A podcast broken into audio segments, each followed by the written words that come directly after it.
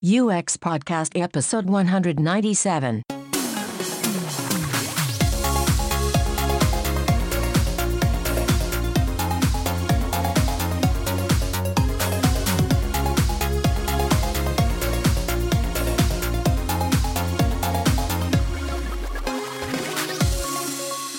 You're listening to UX Podcast coming to you from Stockholm, Sweden. We are your hosts, Per Axbom. And James Royal-Lawson. With listeners in 179 countries from Jamaica to Bulgaria. So, how often do you think about how mental health impacts your work? Do you, or someone close to you, have to deal with mental health issues? Where you work, what is the attitude of your organisation towards the topic of mental health? Is it something that even comes up? How would you respond to a colleague being open about their problems? These are just some of the topics that we're going to tackle with today's guest. And today's guest is Jennifer Akullian, who is the founder and executive coach at the Growth Coaching Institute. Jen is a thought leader and international speaker on the topic of mental health in tech and works to bring education and awareness to the tech community and reduce the stigma around mental illness. We invited her to share some of her thoughtful insights and advice. So, Jen, um, tell us a little bit um, about what got you personally into the topic of, of mental health for, for tech or for designers. Sure. So, my background is I'm a psychologist. So, I earned my PhD in psychology in 2009 and for a number of years practiced public mental health.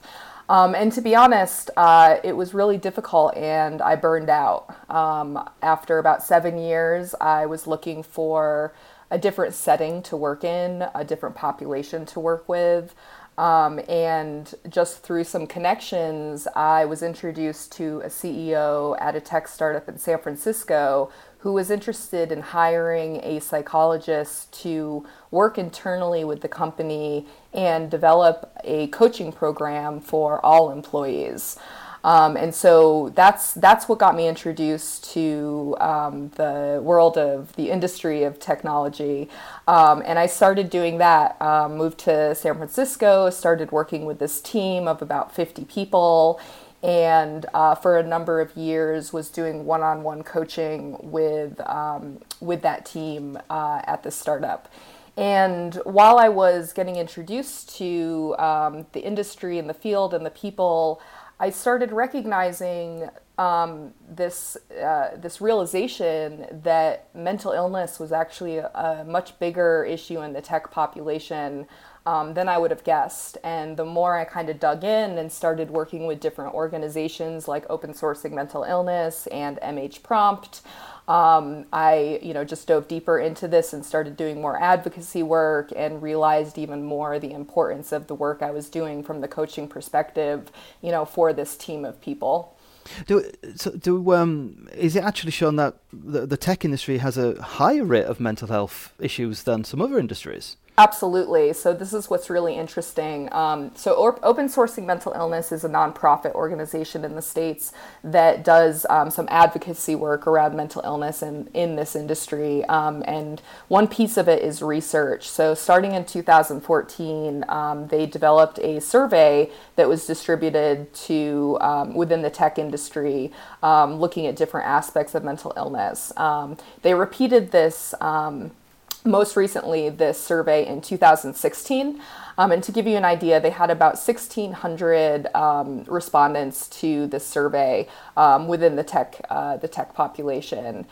And what they found when asking, um, have you ever been diagnosed with a, a, mental health condition by a medical professional, so a true mental illness, um, we found that 51% of the respondents um, endorsed this as yes.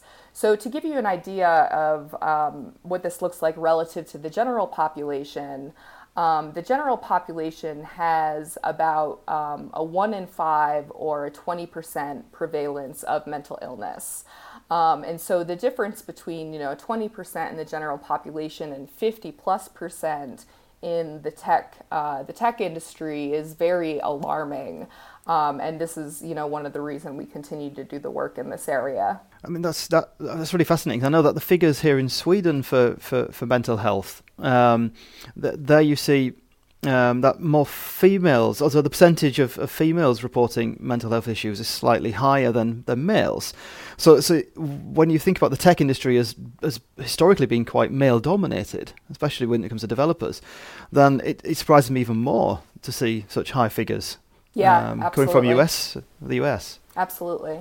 And that makes me, of course, want to ask why. What what patterns are you seeing? Why why is the tech industry especially, uh, well, concerned about this? So um, the short answer is we don't know yet. The research yeah. is very preliminary. Um, you know, even around um, different areas within tech, like what does the prevalence look like for designers or developers? We just don't know yet. Um, but we have some theories. Um, so one of the theories um, well, I should back up a little bit. First of all, mental illness is predominantly um, a genetic disorder. It's something you find, um, you know, running in family histories. Um, but it is very highly impacted by environmental factors too, like trauma growing up. So it's not, you know, it's not just genetic, but um, you do expect there to be some either family history or traumatic event when when you see this pop up in people. One of the theories is that the the people that are working in tech right now have a very unique lifestyle to people working in more mainstream jobs. Um, one of them being that I'm sure you've recognized is that we tend to work um, very much in isolation. Um, so we have a lot of developers who, you know, work from home, or even if they are in an office, they're, you know, in a corner on a computer with headphones and don't have a lot of human interaction. Um, so this is something that we think contributes to maybe the uh, already underlying prevalence of mental illness that might be found in this population. We're not sure if you know people um, with sort of this um, this this mental illness history are drawn to tech or some people suggest that maybe people once they get into tech are um, developing mental illnesses because of the industry. Um, I point out the sort of the background of genetics environmental um, earlier because um, it's probably not a situation where people are joining tech, they're going into engineering, into developing, you know, and then developing mental illnesses. That's probably not true. Um, but one thing, and you alluded to this earlier, that's important to recognize is that burnout looks a lot like mental illness. So the um, the chemical kind of compositions in our brain of norepinephrine and dopamine and serotonin, which are often impacted with uh, mental illnesses, especially mood disorders, which are, are found one of the top um, diagnoses within the tech population from the survey. We always, as designers, want to ask why and understand, but maybe that's not what we should be focusing on, but instead, this is prevalent in the tech industry how whether whether it's how, yeah, yeah, whether it's I want to point out yeah. whether it's burnout or a true mental mm. illness, it looks very similar. It's impacting people in a very similar way, yeah. and so regardless of what it is, um, it's a big issue that needs to be addressed. Exactly. I think that, that that makes me want to ask, and like we say, mental health issues, but what kind of things are we are we actually talking about with that phrase? So I can tell you exactly from the research that we do have so far. Um, so mental health issues or mental health conditions or mental illnesses, when I'm saying those things, I'm referring to a diagnosed uh, mental impairment by a medical professional. And um, the the top diagnoses that we found in the tech population from these surveys is a mood disorder. Um, so this includes depression and bipolar, among others. So about 73% of those that endorse that they do have a mental illness um, were found to have a mood disorder. About 60% were found to have an anxiety disorder, and this includes generalized anxiety, social anxiety, phobias, and obviously 70% plus 60% isn't uh, equal to 100, and this is because of um, dual diagnoses, so co- comorbid conditions. Um, so, looking beyond that, about 20% have been diagnosed with an attention deficit disorder, and about 12% with uh, post traumatic stress disorder, and about 8% with obsessive compulsive disorder. And again, some people are going to be diagnosed with um, more than one of these reoccurring. Oh yeah, I think that's an important point. That actually, when you think of people, tend to have several of these. Uh, yes. Yep, that's a very common thing, especially yeah. with uh, mood disorders and anxiety disorders, yeah. or uh, mood disorders or anxiety disorders with attention deficit hyperactivity disorder. Those are pretty common comorbid disorders to see. So, so when we've got so we've got the, the diagnosed mental health issues, but then as you mentioned that like burnout or some of the kind of um, stress provoking or, or anxiety causing um, environments we we have in our workplace visualize themselves very in very similar ways. If we if we then think about how can we help people we work with um, with mental health, can we can we do things that help both groups, both the diagnosed and non-diagnosed? Yeah, absolutely.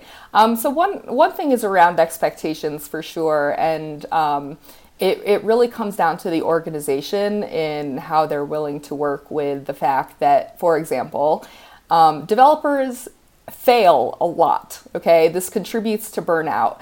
There aren't a lot of jobs where you work as hard as developers do and have things just constantly breaking and failing.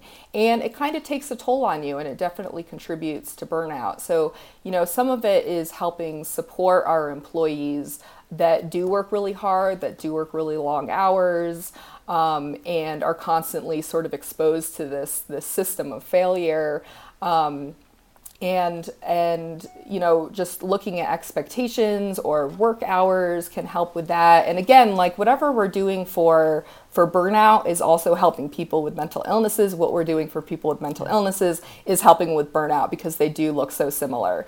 Um, so there are a number of different things that i recommend when i go around to different companies or conferences to help with um, some of these areas. I do work with um, HR and executives for putting in place things like a mental health policy for employees, and then I work with developers and designers and, and you know people across the across the organization um, about things that they can do for themselves and that they can do for others as well. So, what should organizations do?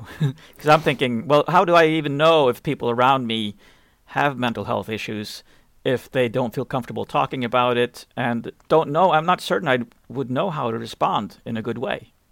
Yeah, it is. It is really mm. complicated because what I've found from sort of informally surveying a lot of people in tech is that they don't trust um, their HR and their executives. They don't feel comfortable, you know, going to them and disclosing that they have a mental health issue. Um, they're concerned that then their performance will, um, you know, be attributed to this and that they can be fired for it.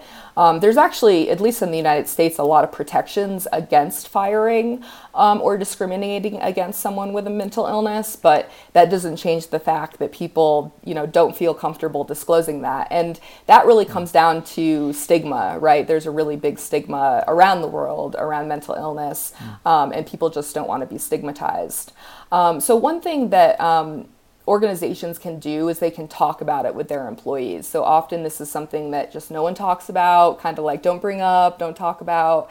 Um, and just by opening the conversation, especially if it's um, if it's uh, kind of directed by the executive saying like you know this is okay we know this is happening here are the ways that we are going to support you. Um, i've worked with a lot of executives who have chosen to disclose to their employees that they struggle with a mental illness which is um, that self-disclosure is actually shown in the research to be a really great way to help break the stigma um, and to encourage other people to step forward and get get self um, help themselves. Um, so just opening the conversation, starting the conversation within the company is a really big aspect.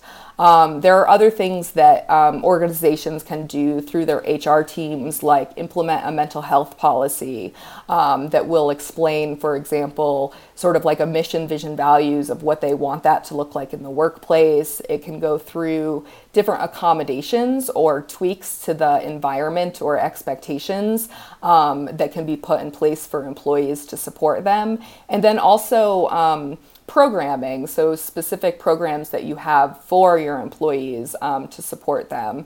Um, a, a, final piece that I um, insist be included in in um, organizations' mental health policies are an overview of benefits. So um, when I when I make these with other companies, I make sure that they very clearly list out, you know, if you have this plan, this is your copay for therapy, this is your copay for a psychiatrist, this is what your meds cost, this is what inpatient, outpatient looks like. So an employee can go right to the handbook, right to the policy, and be like, oh, like you know, fifteen dollars, I can see a see a therapist, and they don't have to call their benefit provider and look it up and go through that hassle.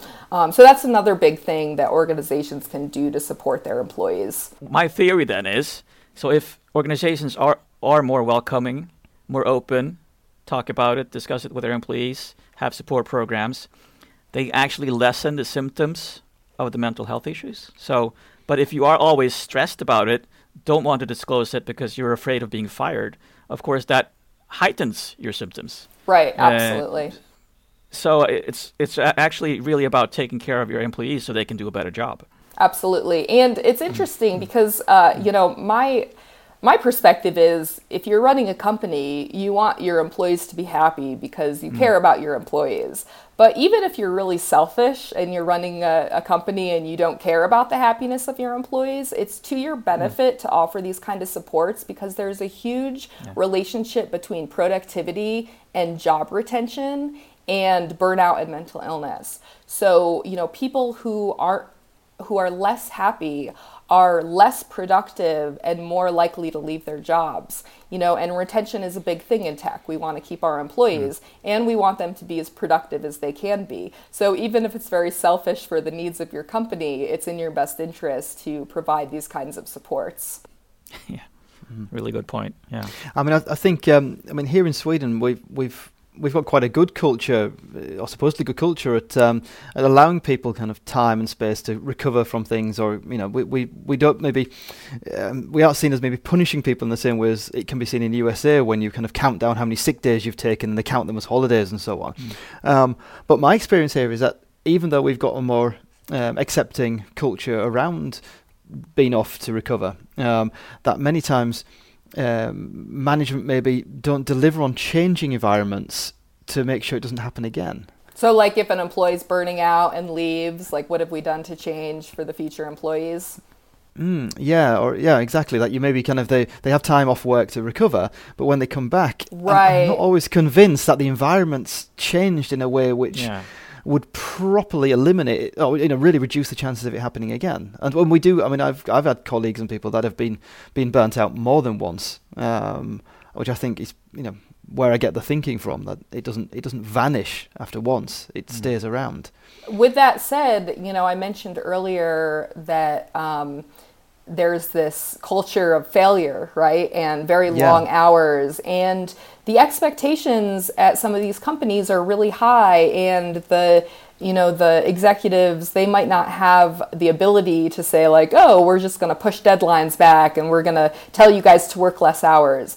Um, so while that may, might not be a possibility, um, you know, giving people time off is even more important because yes, someone might be approaching burnout and then you know their manager tells them like take a few days off or take a week off and that will restore them enough so that when they come back they're not right at that point of burnout again it might take a few more months or something before they get there again so you know the the importance of um, of giving time off to recover, especially after a big deadline or a big project where you've been working a lot of hours, is really, really crucial. You know, if you don't want to lose your employees to burnout. I wonder if um, we also maybe need to be um, better at helping each other when, when just when it comes to the, the burnout aspect or, or you know heightened anxiety and stress. That we may be better at supporting each other when someone um, is trying to flag that maybe something is going too fast or is you know showing signs that this is becoming too much that we maybe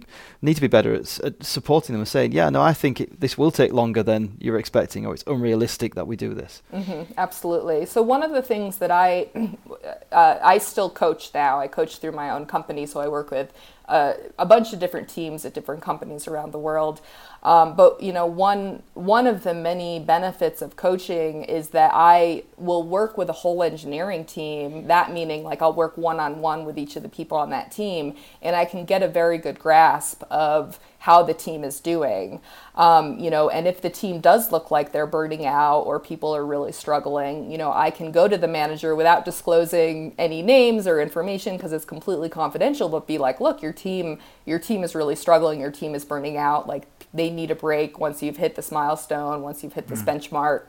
Um, you know, and that's kind of a, a way of giving more insight for to the managers that they might not get otherwise because not all employees feel comfortable going to their manager and telling them like hey i'm burning out and aside from that a lot of people don't realize that they're burning out so uh, that could just be a you know a helpful piece uh, to the mm. organization do you, do you find it's um it's an advantage not having the the the technical background uh, when you do your work um, you, yeah, it's a good question. I do, I do. Um, it's definitely not necessary. Um, you know, I'm not providing advice on what to do technically. That's not my role.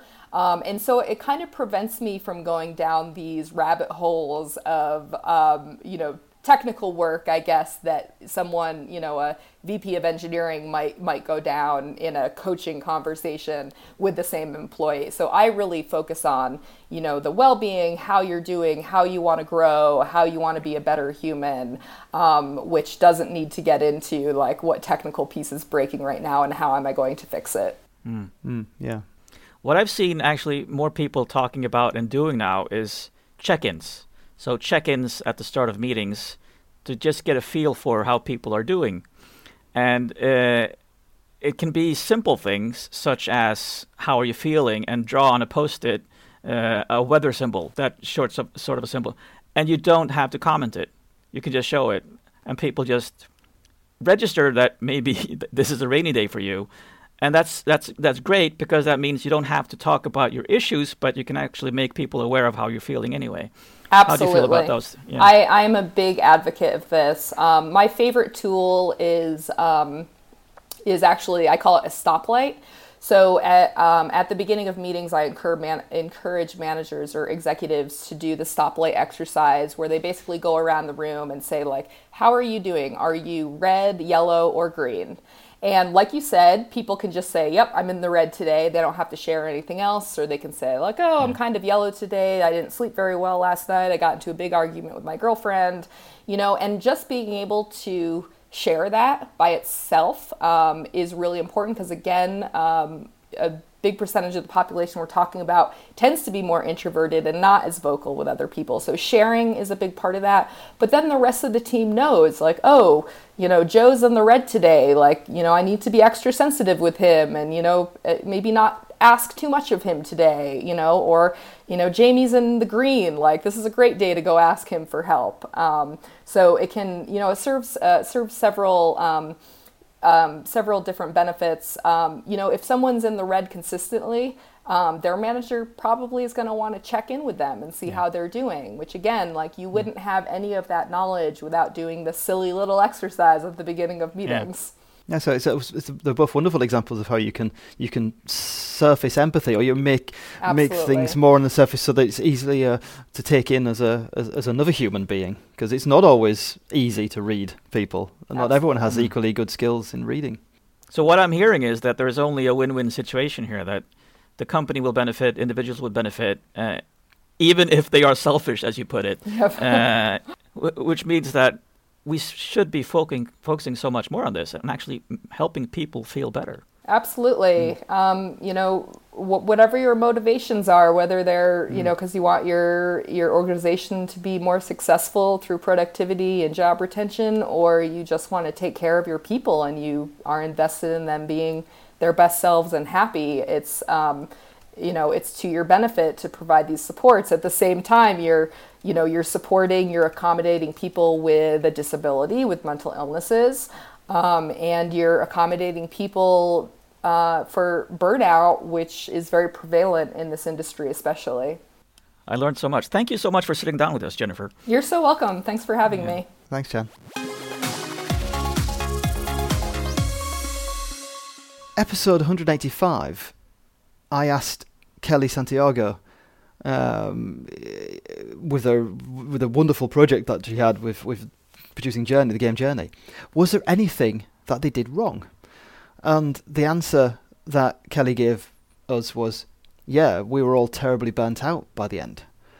And I went on to say, well, if we skip the whole personal personal health issues thing, my God, what a successful project! Mm. And oh, looking back, we shouldn't maybe have been that flippant. No, actually, it was even worse than that because when we were talking in the out show, I mean, we had we had picked up on that she said, "Well, we burned out," and I think she actually sort of laughed her on it because it's, it's uncomfortable to to say something like that. And uh, I said something along the lines of, uh, because we were talking about what an exciting and fantastic project it was, and it was hugely successful, and working on something like that, it's almost like you want to burn out because we had picked up on it. And yeah, prepared to burn out. Yeah. yeah. Listening back when we actually somebody called us out on it, and uh, I didn't at, at first understand why we were called out until I listened back, and to my horror realized what I had said, because that's something I really don't stand for. I'll own that I said it, but it's really something I did not stand for, and it made me feel really bad about talking about it in that flippant way.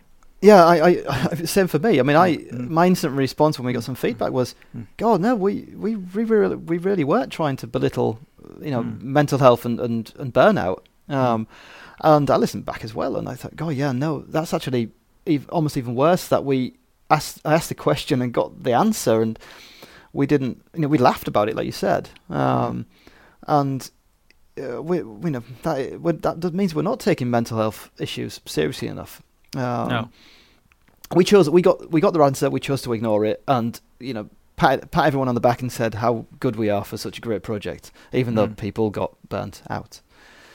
And um, that is um, exactly what Jennifer has just been talking uh, to us about. Is that there's there's a culture where you actually are expected to work long hours often to get projects done for a deadline. Well, even if it's not work, even if it's not long hours, Per. I mean, here in Sweden, mm. I wouldn't say that. Uh, well, maybe I wouldn't say generally we work really, really, really long hours, um, unless you're in the startup scene, possibly. Mm. But, yeah. but still, we've, we've got this this breakneck pace in which I think we're expected to work at now, um, yeah. which might be the result of agile and and the kind of iterative way of working, perhaps but but we still got a lot of pressure on us to, to, to deliver. And when I was listening to her, it actually made me think a lot about uh, ethics issues, which is always top of mind for me now. Is that because when you're not at the top of your game, when you are dealing with these issues, and that's why I brought up that actually, if the companies help people uh, feel comfortable sharing how they feel, then the symptoms will actually be less than they w- they are if you don't feel comfortable sharing. Uh, which means that if you are not comfortable sharing, uh, you actually could possibly put others at risk because of the way you work. You make decisions that are not the best for other people as well. So actually, it, it creates an evil cycle of people feeling bad, not making the best decisions, and then that will affect others and impact others as well. Yeah, if, if no one if no one talks about it, mm-hmm. then there's that mm-hmm. kind of silent um, acceptance, or you know, you start to think that well, no one else no one else is mentioning it, so it must be just me. Mm. So you have to kind of yeah. like just bite your tongue or, or buckle down and get on with it. I think I, I watched um, um, uh, one of the talks that Jennifer had, had, had, given, and she she opens up with with um, asking asking people, you know, how many out there wear glasses or have kind of you know issues with mm. their vision, and people put their hands up, mm. and she goes, well, how many of you who have glasses have been told um, to try harder to cure your vision? Oh, that's good. Yeah. And goes on to kind of like uh, you know, to make the connection then to, mm. to mental health issues and and how how could you possibly be expected to like try harder to to cure your um, your mental health issues or, or anxiety or stress and, yeah. and things. Um, and that that was that was something that's kind of oh yeah that's um oh, that's a really so good way of framing it. And I liked what you said also about how if people are actually off work because they are burned out or close to burning out, and they come back and they don't have that support, uh, to actually it be different so that it, actually they are helped when they are back at work. I'm now thinking of open space offices where there's so much sound. Your glasses made me think of that. People have headphones on. There's sound everywhere. Uh, people are shuffling papers, coughing, talking on the phone. And if you have issues with sensory overload, with all your senses tingling, uh, that can be such a huge um, uh, take a huge toll on how you feel, and then you just crash when you come home. Yeah. Well, And- absolutely. I mean, I think that Mm, we've got this whole thing where where Mm. you know we're expected now. Teams are supposed to sit together, work together, and so Mm. on, because it's it's best Mm. for the team. The team is more effective, um, and I wonder how much of the of the individual we're we're, we're losing sight of with those Yeah. kind of. Um, you know, blanket answers that say teams work best in, in you know when they sit together and you know open spaces. Um, Mm. That's uh, oh that's interesting to reflect on um I, Mm. and I, I love the I love the example of the kind of like the weather forecast um Yeah. I think and I'd love to be able to start using I mean I'm going to try and maybe start using that in in some situations of meetings because um I yeah I know that some people are are not as good at talking about these things or explaining these things and you you don't need to know the reason I mean you can have a whole diff I mean a massive list of uh, different reasons why you aren't on top of your game today um Yeah. and it's perfectly okay that it's no one else's business. But when you have to work with people, then it will be a healthier working environment if someone's just aware that today maybe isn't your best day for whatever reason. Yeah, and just it's a, also a way of unloading what you're carrying, because I know that when I come to work and I've had a bad morning, and somebody at work has the time to listen to me unload for five minutes, I feel so much better. And if we can help more people unload with these simple, simple exercises, then everyone will feel so much better. Yeah. I think as well the whole the whole Mm. fear of failure thing, or the fact that we're. Mm. I mean, it was it was interesting what Jen said about how what we work with has so much failure built into it. Um, Mm. and and we've talked about this that you you know we have to be better at Mm. um, at saying that it's okay to fail, but Mm. I hadn't maybe reflected on just how much failure we're exposed to, um, and how and how failure is a is a fundamental building block of what we do. That you know we know full well that it's it's rare that a design is perfect first time round.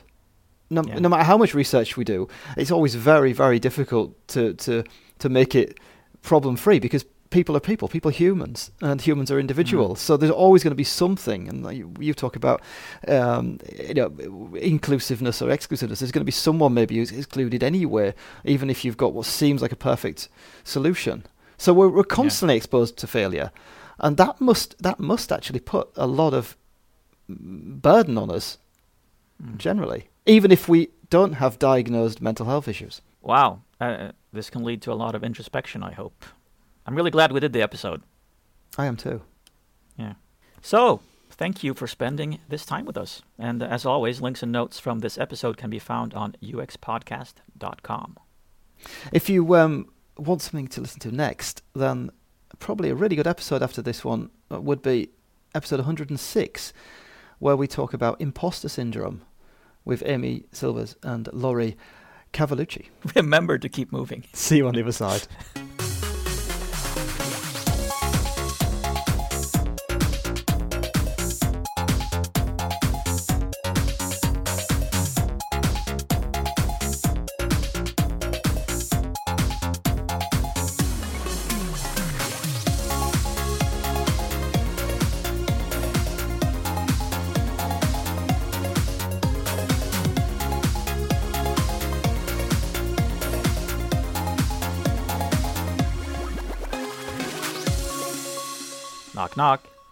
Who's there?